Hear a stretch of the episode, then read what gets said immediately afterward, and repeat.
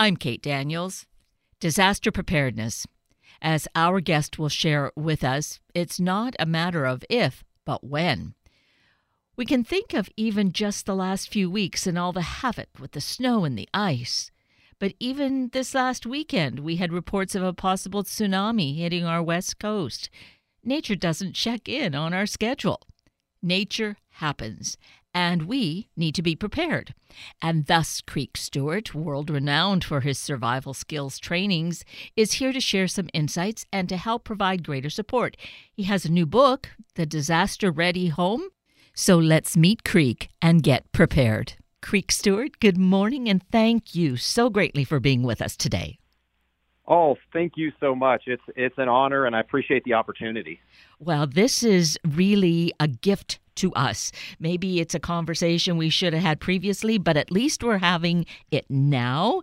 And uh, this is going to help us to really get on track if we uh, haven't really done so in terms of getting ready for a disaster because uh, disaster might be a little d. It doesn't have to be a big D kind of thing to really make an impact in our life.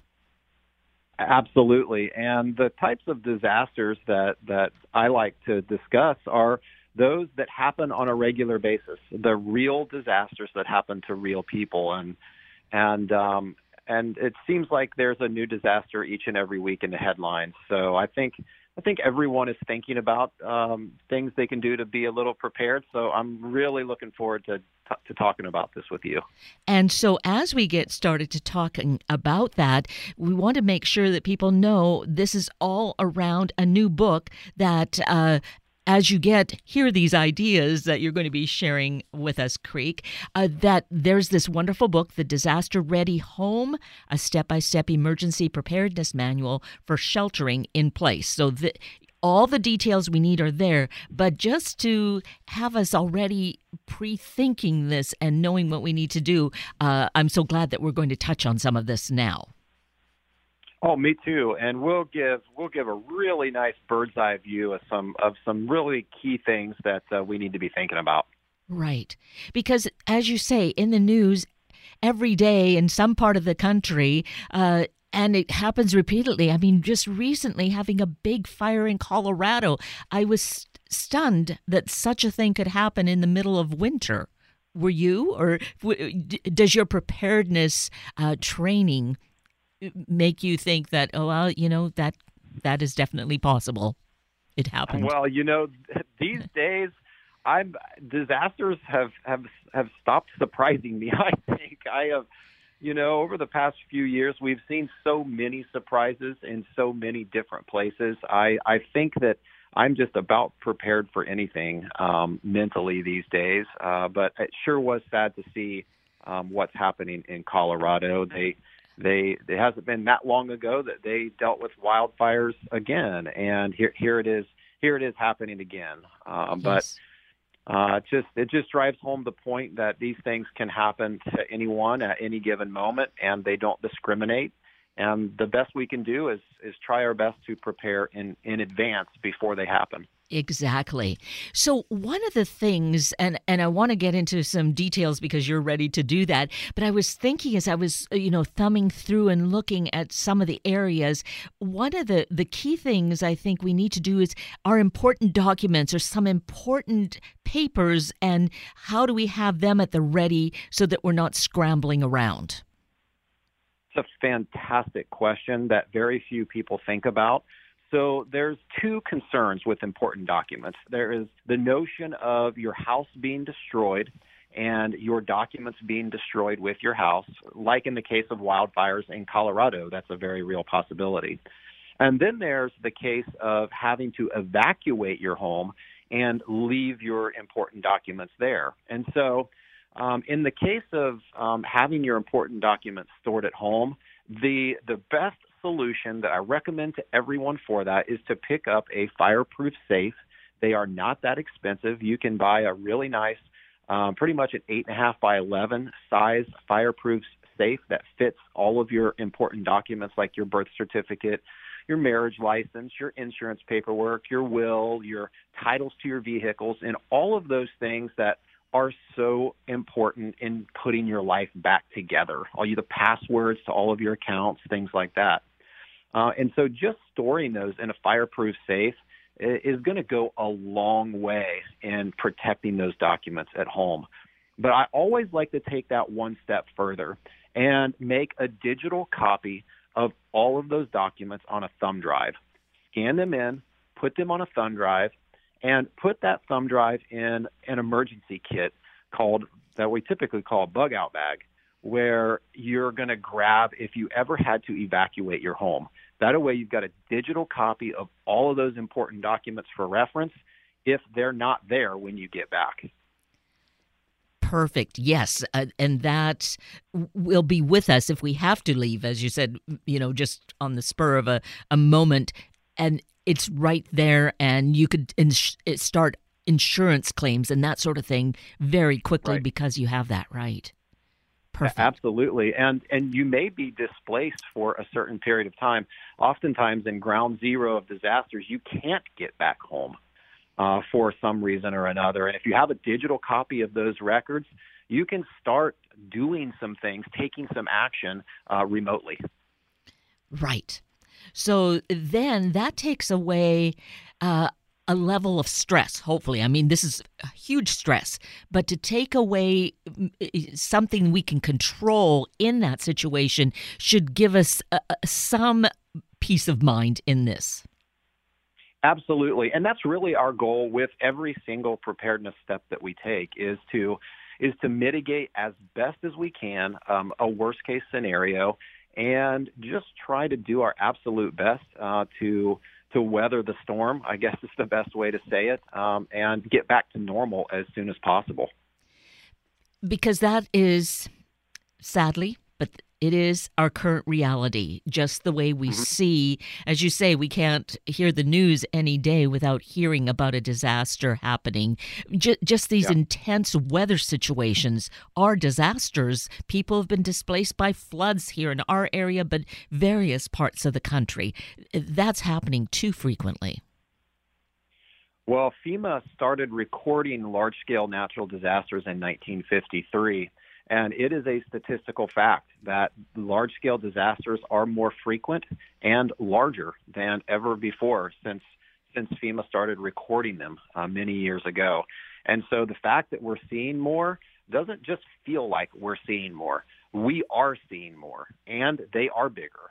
And uh, this this topic of preparedness, this is a topic that has become mainstream. You know, maybe years ago it was discussed behind closed doors um, amongst preppers. I guess is the best word for it. Uh, but these days, especially, especially after the last couple of years with the pandemic, uh, this is this is a topic that the average person is thinking about and trying to figure out how to get started. So there is there's a, a what a, a, silver lining in this pandemic that it has gotten us thinking about it because out of necessity. So yeah, but we still have an opportunity to start getting things together if we haven't done so already. It's never too late. The only time that it becomes too late is if a disaster strikes and you haven't done anything at all, which unfortunately is where the majority of people start thinking about being prepared is in the midst of a large scale disaster. You've seen it. They rush to the grocery store or the hardware store to get supplies at the same time that everyone else is doing that. And so my call to action in this phone call today, in this interview today, is just to encourage anyone listening to uh, take some baby steps in advance of when you might actually need them. So, yes, and I think that's a great way to start. Just start with something very basic. And I think we can get, um, I'm, I'm going to use the word addicted to it, realizing, like, oh, this is so good. It makes me feel so much better. We'll do one more the next step good thing and and keep on going and that's my philosophy completely is um, I'm I'm only going to discuss um, preparedness ideas and preparedness strategies that are easy to implement, easy on the budget, and very simple for the average person. Uh, I found out a long time ago that the more complicated and the more expensive it is, the less likely someone is actually going to implement it. And so everything we're going to discuss today are very actionable steps if you've never done anything before. And I promise I'm going to make it really, really simple. And it's going to move the needle. Each one of these steps is going to move the needle in your preparedness efforts in a big way. Great. So we talked about, you know, getting those papers in order. Now we've got that together. Right. What's our next important step? Well, most people think about food first. Okay, that's that's the rabbit hole that most people start thinking about when they start thinking about getting prepared. I need a, a long term food storage pantry, a buffer of food. And I would agree with that. So let's start with food. And I'm going to quickly outline a really simple strategy for putting away a buffer of food storage just in case something would happen where you couldn't get to the grocery store or you know you just don't have access to your normal supply of food or the food chains are interrupted. So the the best strategy is to make a list of your top 10 or 20 shelf stable foods that you and your family eat all the time. And by shelf stable, I mean those foods that have a shelf life of 1 to 3 years. It's typically the foods that you buy from the inner aisles of the grocery store, They're like canned goods, pastas, um, dry boxed cereals, and things like that. Almost every one of those items has a shelf life of one to three years. You're going to make a list of 10 to 20 of those items that you eat most often. And every time you go to the grocery store, you're going to buy just a couple more of those items than what you need. And you're going to put those in what we call a long term food storage pantry. It might be a closet, it might be on a shelf in the corner of the basement, somewhere where they're a little bit out of the way.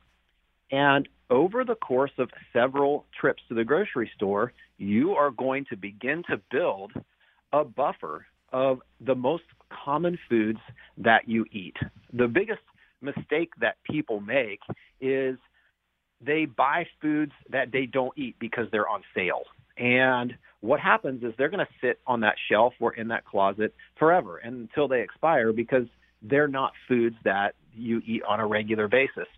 I'm a huge proponent of storing what you eat and eating what you store. And so as you run out of food in your kitchen pantry, your long-term food storage pantry just becomes an extension of that pantry and you're constantly rotating through that food, making sure that it doesn't expire and still each time at the grocery store buying a little bit more. That is the best, most achievable and easiest strategy to putting together several weeks or even several months worth of food that will sustain you and your family. Which makes so much sense. You, sometimes uh, in times of crisis, you, you, might see these flyers saying, "Oh, you know, here's this big box of packaging, a big carton of, uh, mm-hmm. you know, survival foods," but it's not necessarily what you like to eat. That's right. Uh, freeze dried foods are really common survival foods for a set it and forget it scenario. And there's nothing wrong with those. If you wanted to invest in some freeze dried foods, go go for it. Um, they're a fantastic survival food that'll that'll last for 30 plus years. Uh, you can put them down in your basement or in a closet or in your bedroom, and you don't have to worry about it. They're not going to go bad. They're a great survival food, but they're very expensive. And so for someone just starting out who might be on a budget and who might be overwhelmed by the idea of buying these buckets of survival food, start much simpler. Start much more practical with the foods that you already eat. It's it's just such a more sensible and practical way to build out a buffer uh, of food. And none of that food is going to go bad as long as you've listed 10 to 20 of the items that you already eat all the time.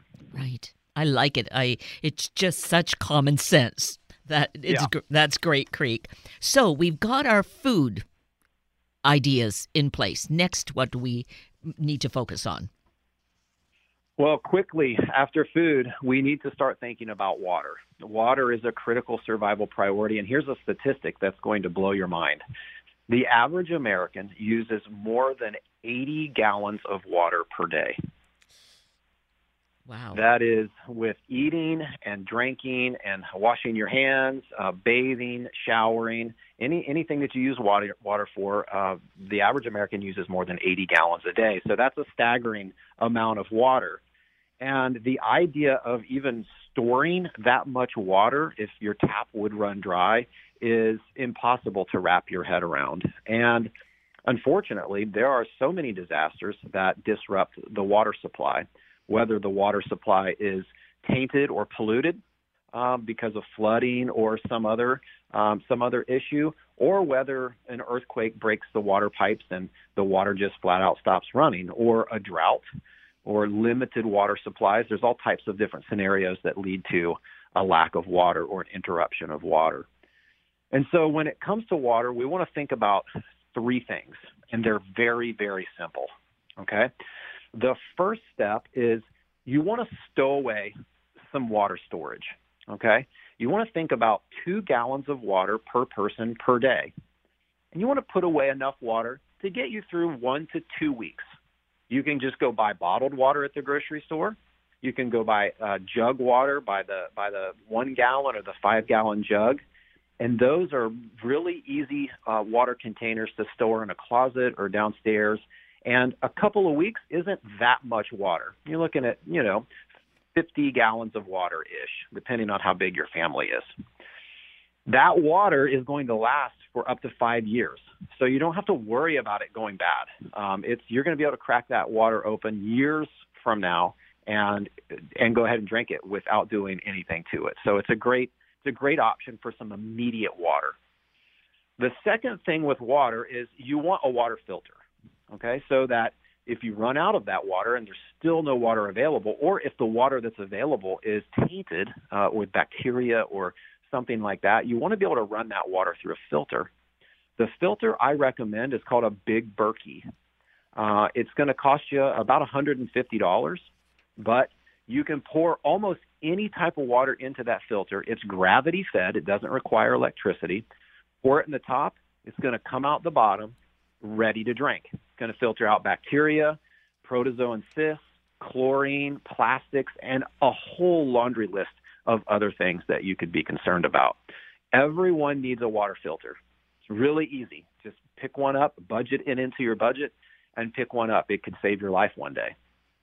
And the third thing about water that we want to think about is a renewable source of drinking water. So we've run out of our, our, our water storage and we have a water filter, but how do we get more water?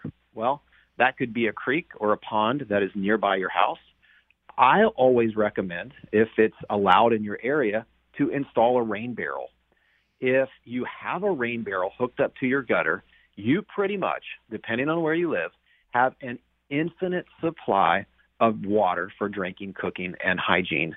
Uh, you could pour that water through your filter and it's ready to drink right out of the barrel no matter what's on your roof. The kit I recommend for that is called an Earth Minded Rain Barrel Converter Kit and you can pick that up on Amazon for about forty dollars. Wow! Wow! All really simple, uh, something we need to do, but it does seem very straightforward, Creek. It is, and that has been my whole goal with this book. Is you know the information has to make sense. It has to be easy. It has to be affordable, and it just can't be overwhelming. And, you know, a, a Boy Scout leader of mine a long time ago had this phrase. He always said, when it came to camping and going outside, he always says, keep it simple, stupid. That's what he would always say to us is keep it simple, stupid, kiss. Yes. And that's that's the same motto that I follow with so many of these preparedness uh, preparedness uh, tips and tricks.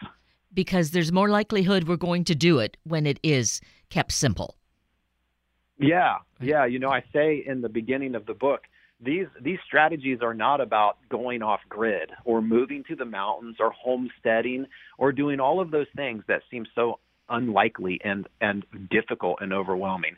They are so so so much easier, and if you do them, they can absolutely save your life.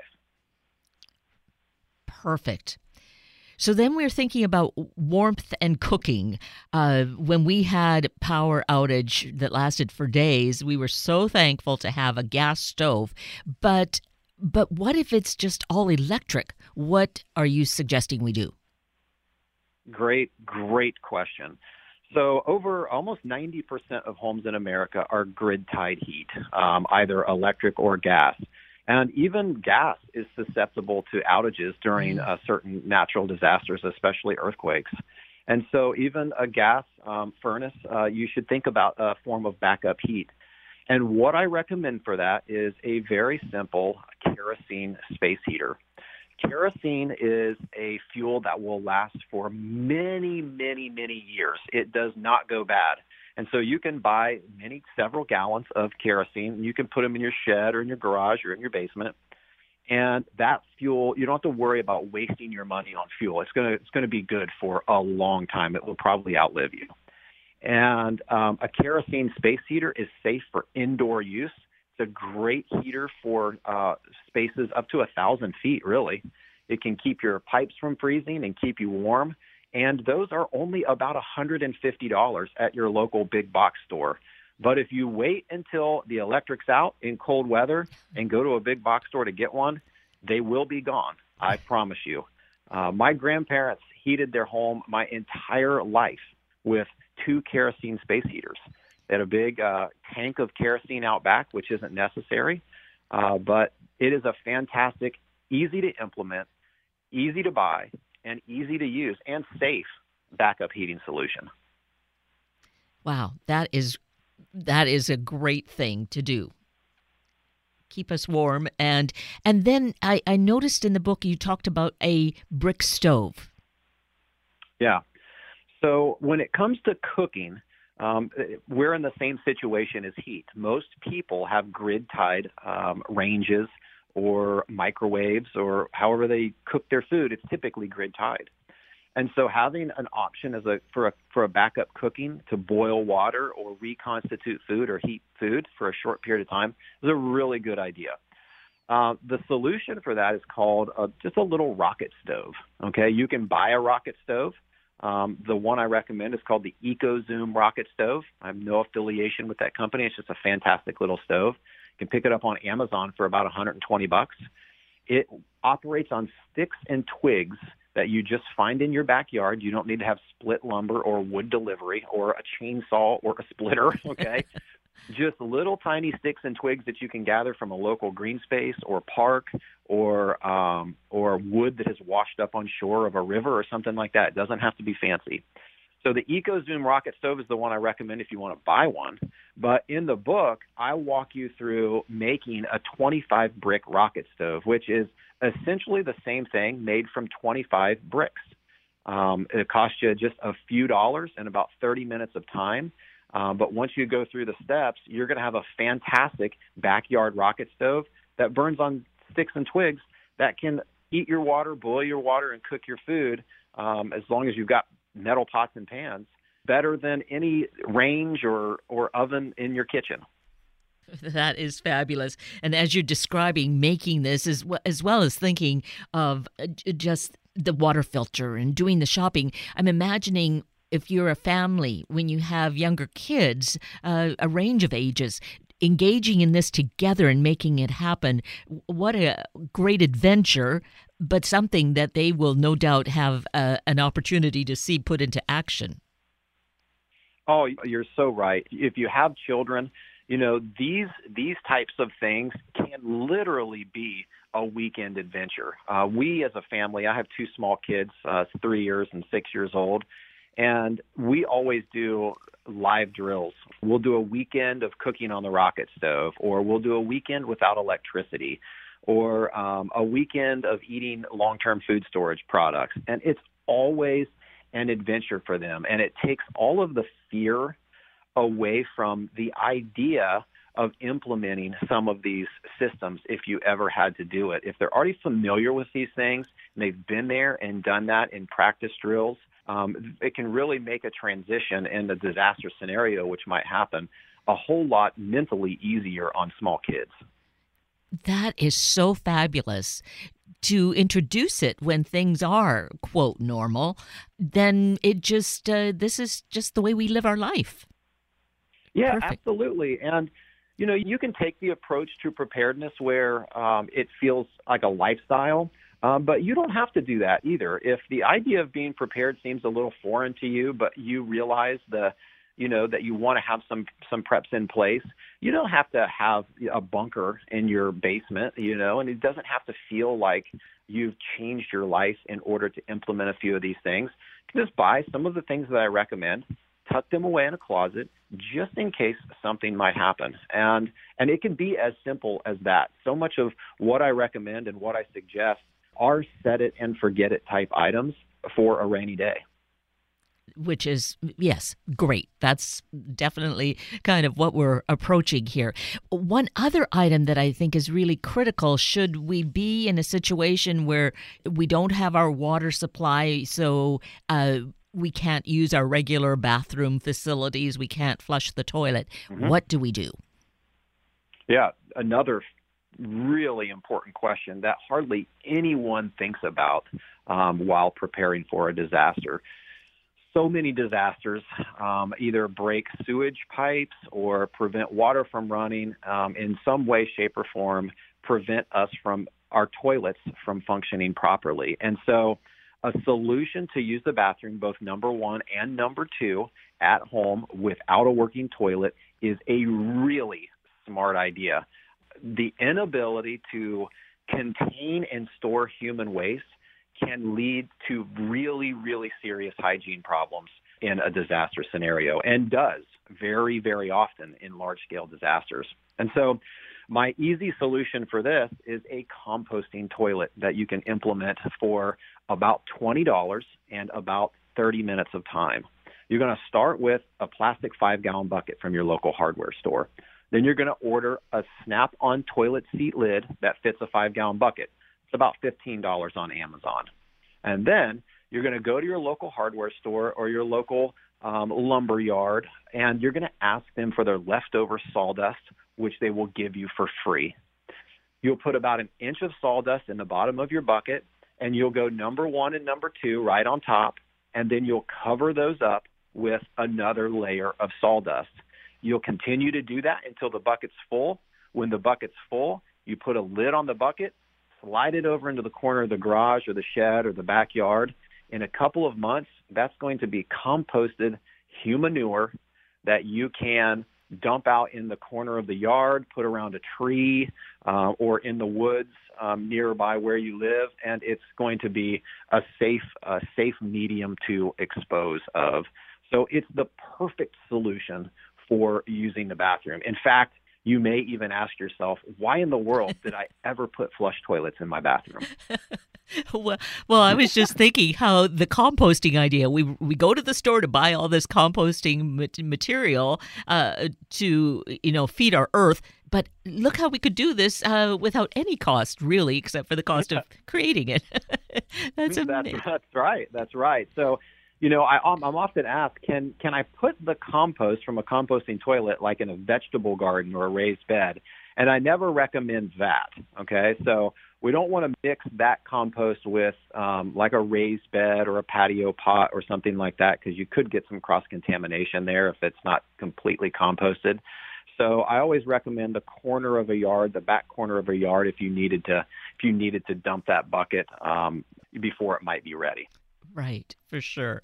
Well, I think you have helped us to be ready for any kind of disaster really that comes along as ready as is possible but really to the big thing is to have some peace of mind that we could uh, really deal with almost anything that that strikes so you are just so amazing, Creek Stewart. I really appreciate all of your information, your knowledge, and the fact that you've experienced this. So you're a, a, a great source of wisdom to us. Oh, well, thank you so much. I hope that something I've shared makes a difference in someone's life, and I really appreciate the opportunity to be on with you today. Well, I am grateful. I think we all are. So many thanks, and let's look forward to uh, a prepared 2022. Amen.